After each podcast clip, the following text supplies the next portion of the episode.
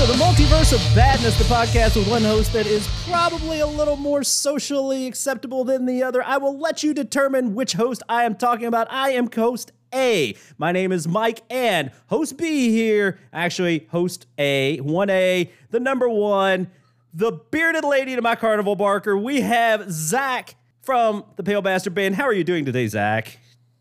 Uh, it's a fun fact, actually. Uh, as a child, I ran away to join the circus, uh, and I learned a really valuable lesson on the first day. Although there is actually a lot of respect for the bearded lady, absolutely none for an eight-year-old boy with tits.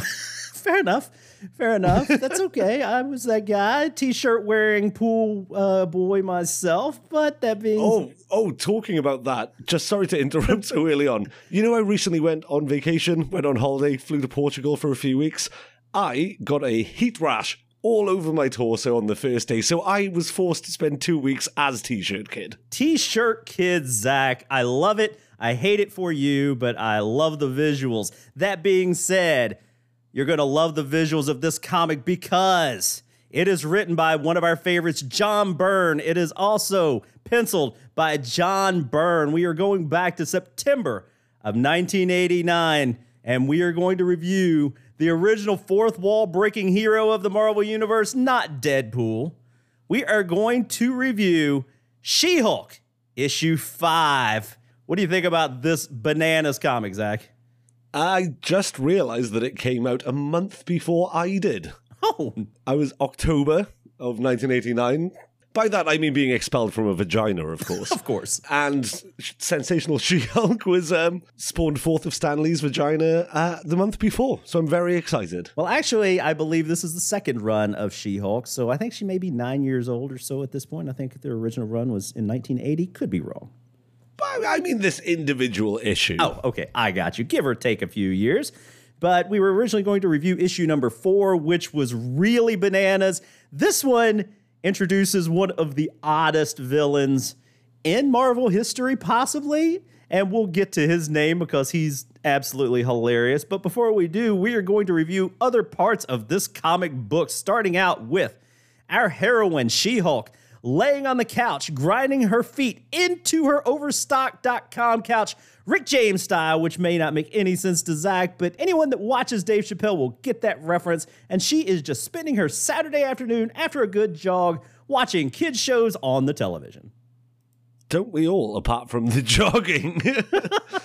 you know, I don't, I don't do the work to uh, reward myself with the cartoons. I just go straight into the fucking cartoons, dude. Oh, I don't blame you. Well, she starts out not with the cartoons, with some dude that looks like a cross between Pee Wee Herman and Arcade and Joker.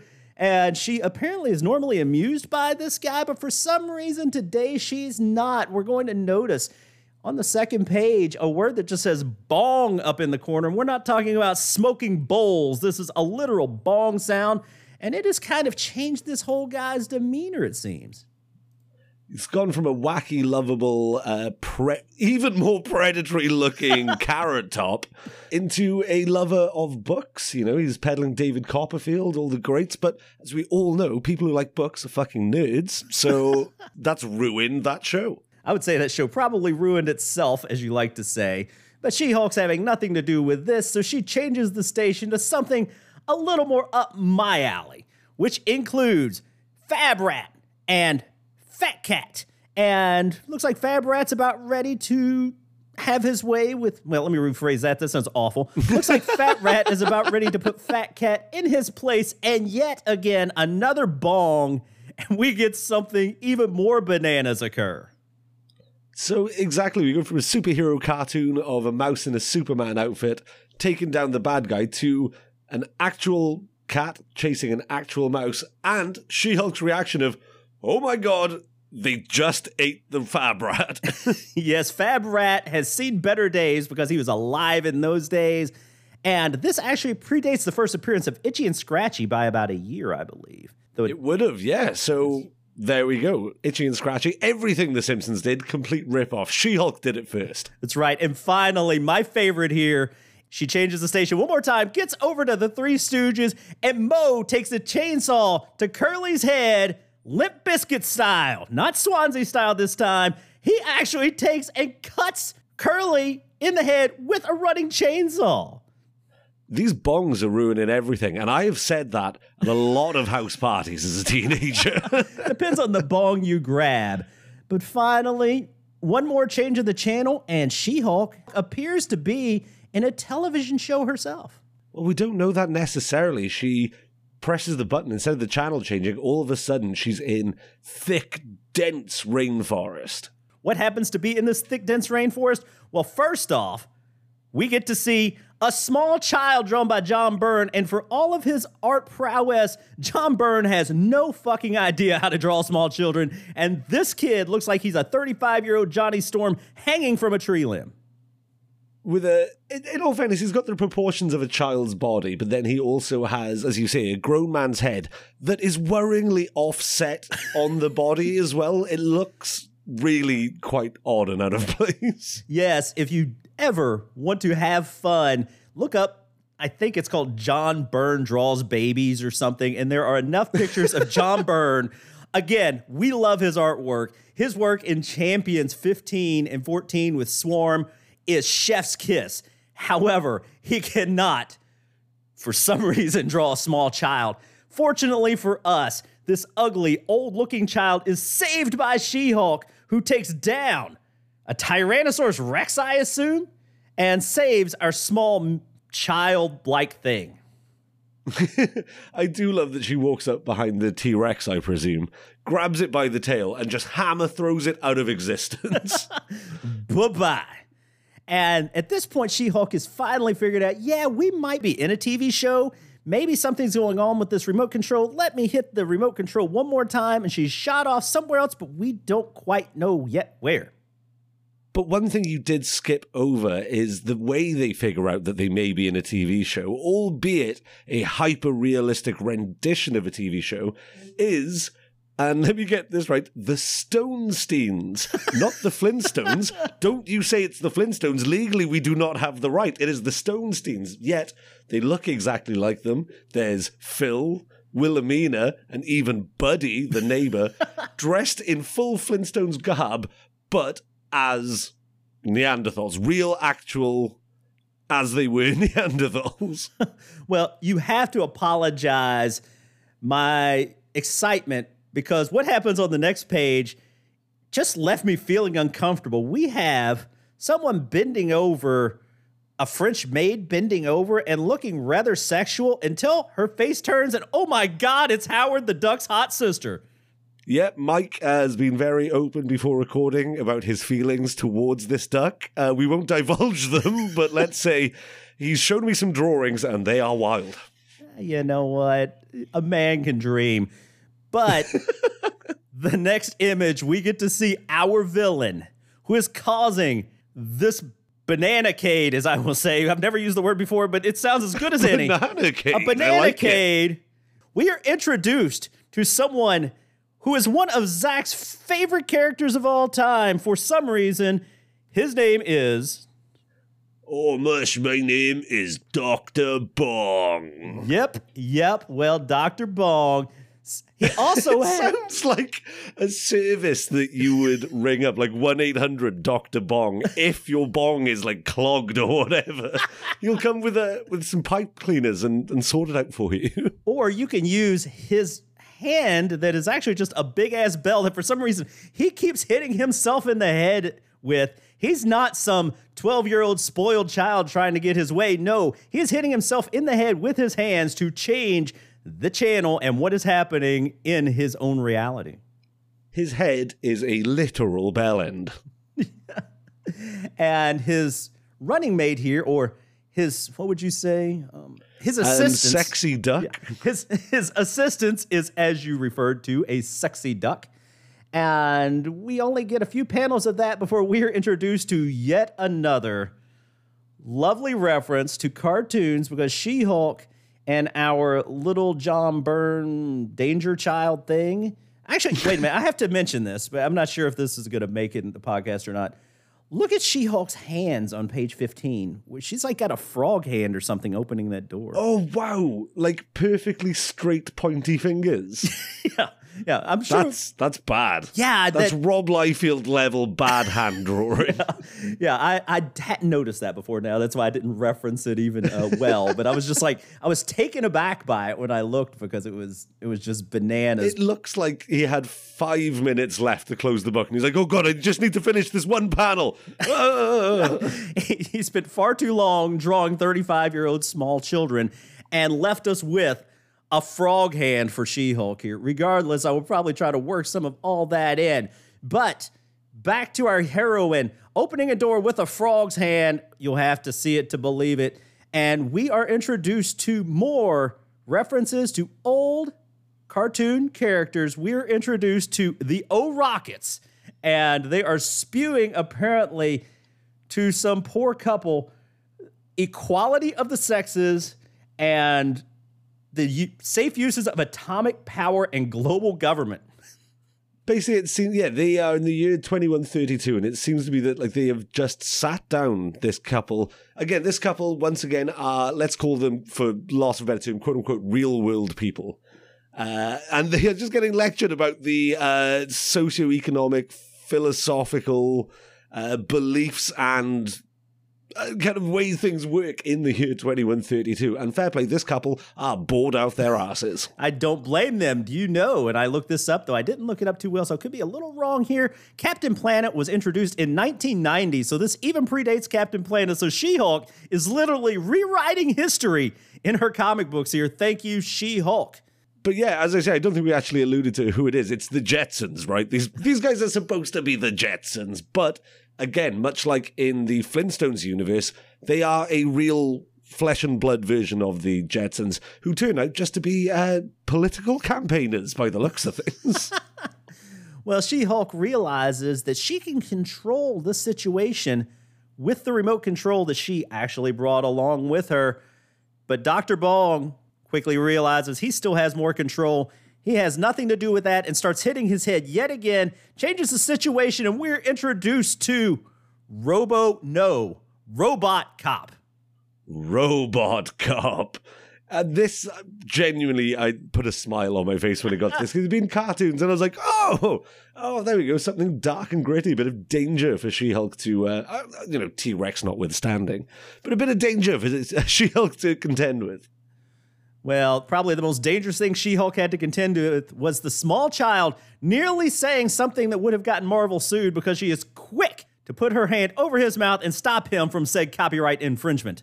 I do love. There's a lot of that, and I'm sure we'll talk about a little bit later on. But like the self-awareness of this book, it, it's genuinely really quite funny. I I don't want to jump too ahead about my feelings on it, but moments like that, I really really appreciate. Yes, and back to what we were saying about issue four, I would recommend everyone to read issue four because it is a little too meta. This seems like John Byrne has hit his stride and kind of, and we'll talk about it more in the review, but it seems like he's beginning to hit his stride with issue five here. So Dr. Bong just he's punching himself right in the bell end head. Skipping through all these hyper realistic versions of TV shows, we've got a, uh big grizzly bear in a hat and a tie chasing a young family. They look terrified. You've got, I assume, is that was that show called Mr. Magoo? Yes.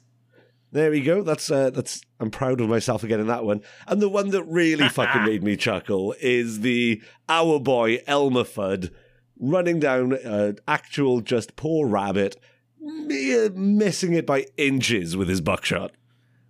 Well, he doesn't seem nearly as dangerous here as in our review, which is dropped by this point unless something odd happens. I'll tell you what makes me chuckle is the explanation for why this is all occurring in the first place. And I'll let you explain why. But before I do, we are introduced to my MVPs of this episode, the baby bongs. A little bunch of baby bongs is uh, quite fun to say. I did notice as well, I didn't notice this the first time I read it, that one of the TV channels they go to, fucking Castle Grayskull, they even get He Man in this book. That's amazing. They've But worked yes, in, the baby bongs. yes, The baby bongs are the linchpin of this entire story. They are the reason everything that has transpired has transpired. So essentially, uh, Big Daddy Bong Bellendhead had five little baby bong children. I guess he meant for them to be great rulers and leaders and conquerors. But unfortunately, they found the magic of television and became completely addicted to it, spending all day just watching TV, doing nothing else, not learning to be the great warlords their father wanted. So he essentially decides. Uh, to bong his head at a certain frequency that will allow him to enter the television uh, and thus I believe it's called Bongo Vision is born. Bong O Vision. Well, as She Hulk loves to point out here, and I don't disagree with her, she's like, dude, just turn the TV off. Yeah. yeah, I mean, that's good advice right there. But he's like, it's not that easy. How could I do that while punching myself in the head? I will agree, as a person that has had several small children, it's easier said than done. My daughter was served a buffet of Dora the Explorer and SpongeBob SquarePants, and a kid's gonna want what a kid's gonna want. So, in Mr. Bong's defense, I don't disagree with him there. However, I guarantee you, if I changed Dora the Explorer into a small child who was eaten by lions in the jungle, my daughter would not enjoy the show anymore. That's a very good point. So I love this is when it really gets super fucking metatextual for the book. Given that we've been hopping back and forth between different uh, IPs throughout this entire story so far, uh, Doctor Bong explain as all bad guys do, monologues his reasons. Turns out the way in which they've all come to Bongo Vision is that. Let me get. Let me see if I get this right, Mike. Uh, she Hulk the boy with the head of a child and the other couple their remotes all work on the exact opposite frequency of bongo vision, mm-hmm. which means when they change the channel right at the time where old Bell Endhead was giving himself a nice face punch, they got sucked in. I mean, that's obvious, yeah. I mean, it's it's it's. but She Hulk going right. Well, if I'm stuck here, I'm going to play by my rules, not yours, and rips in the panel what seems to be a hole through to the next double page, which is Big Bucks Comics. I believe this is all like listings of upcoming books. Yes, I don't know if you've actually read any of this because it is glorious. And we're actually going to take a minute or two to pick a couple of these out and read them, and we will cut it in. But it's literally like any of them. I'll let you, it's Kitty and Wolverine. Ha ha ha ha ha ha ha ha ha ha. More X money. Justice. Isn't this a DC book?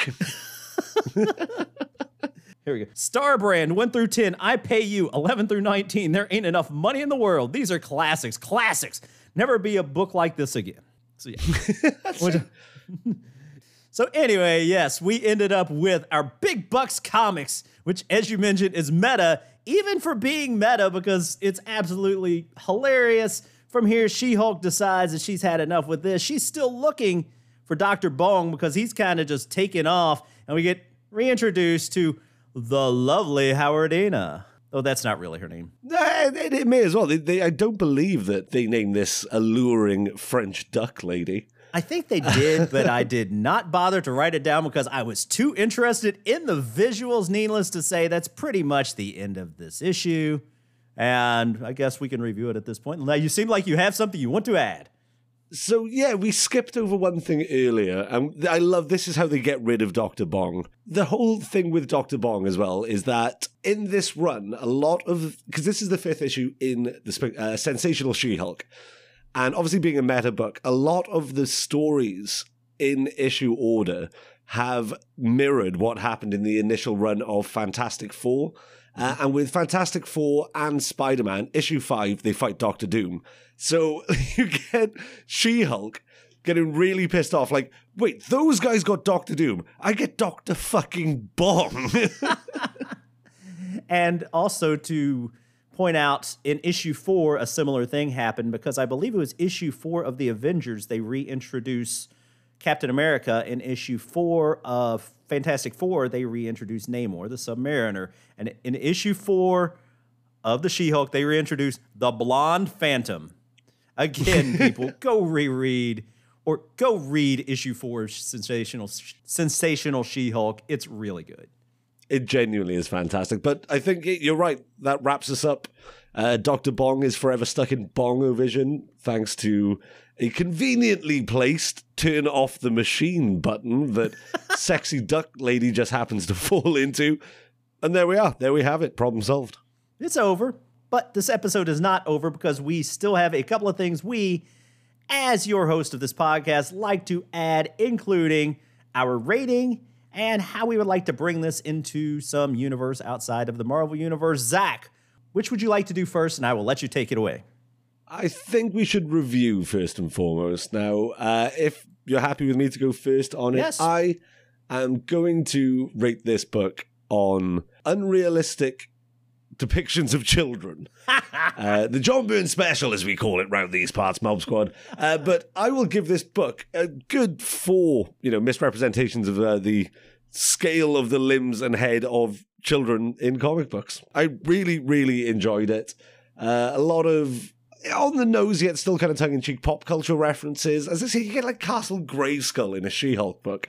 Although they don't explore it and uh, you know meet all the denizens, that's still pretty fucking cool. Uh, there's a lot of self-awareness in the humor, which I love. I love that the bad guy's called Doctor Bongs. It just sounds like one of the boys I'd be in school with nickname. Yeah, all round good time was had. Yeah, all around fun party. I'm going to give it three and a half chainsaws to the dome. I was leaning for, I think three and a half is accurate. It was fun. It was a little goofy. I know I was sitting here fake fawning over Howardina, but it was a little too ridiculous, a few things. Um, as you said, some of it was pretty spot on, and that's okay. I mean, this is supposed to be a fun book, but there were a couple of times I was like, I wanted a little more out of this, as ridiculous as it seemed. And unlike Charles Barkley versus Godzilla, where I got the exact amount of everything I wanted, this left me wanting a little more and a little less at the same time. So, three and a half chainsaws to the dome. As far as how you bring this into the real world, metaverse, DC, some universe, I don't care. Give me something, Zach.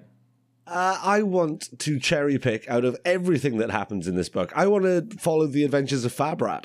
Oh, okay. I, I, I, I'm excited about this character. He's very original. He's uh, he's got a blue onesie, but with red accents, including the boots and cape. Very original. Never been done before. Very excited about that. And I just like the idea of a, a superhero mouse. Really appeals to someone with my attention span. Okay, well, I'm going to give you the entire history of him. He went through a cat's intestines and ended up being passed. However, I, on the other hand, am going to. It would be too easy to just say, I want to see a She Hulk TV show like this because I think we're getting that. But I think what I would like to see is a children's show about the baby bongs. I love Dr. Bong. He literally is just a guy with a bell on his head and a hammer of sorts for a right hand. But then we get his baby bongs. Who did he impregnate to have the baby bongs? I need to see their mother. There's too much left on the table. I need to know more about their backstory. I need to know how they're going to grow up. Are they going to grow up to be a boy band? Are they going to grow up to rule the world? Dr. Bong, actually a little more powerful than he's given credit for. I just want to know more about what's going to happen with the baby bongs. Yeah, I, I'm into the idea of reality TV show about the baby bong boy band. the Baby Bong Boy Band. So, with that said, I think we are done reviewing this pretty good issue of Sensational She Hulk number five. I am going to tell our Mob Squad where to reach us on the socials, etc. You can reach us at Twitter at Multiverse of Bad. You can reach us on the Instagrams, the TikToks, and Facebooks at Multiverse of Badness. You can also go to multiverseofbadness.com if you want to our podcast directly, and it actually just links to Apple.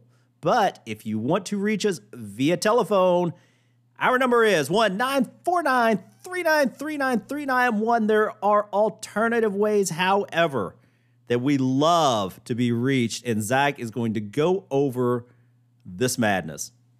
It couldn't be simpler. Guys, I don't understand what you're not getting about this. We've laid it out in plain and simple terms. Everything I say to you as an email address is a perfectly legitimate, usable email address, and we would love to receive your fan art, your hate mail, uh, photocopies of your butt from the works Christmas party, whatever you've got. Send them over to. Oh my god, did Sam Raimi direct an episode of The Three Stooges at multiverseofbadness.com? You can reach us at giant man headed baby boy at multiverseofbadness.com. And you can reach us at, excuse me, while I fucking hammer through this T Rex out of existence at multiverseofbadness.com. As well as you can reach us at the Baby Bong Boy Band Bonanza at multiverseofbadness.com. with that said, I think we are done with this issue slash episode as always. Thank you, my lovely co host, Zach. And as long as you're willing to put up with a 30 year old Welshman and a 50 year old man who still reads comics and likes to get on the interwebs and say dumb shit, you're always welcome here in The multiverse of badness. That is the first Baby Bong boy band song. Oh, fucking A, it is. Hello, multiverse of badness. This is Dr. Bong, and I have been made aware that you can't keep my name out of your filthy little mouths. Well, I will take this opportunity to make a run in on your podcast and let you know to listen to Trapped in a World, the Howard the Duck podcast. And if you don't, you can choke on that, slap nuts.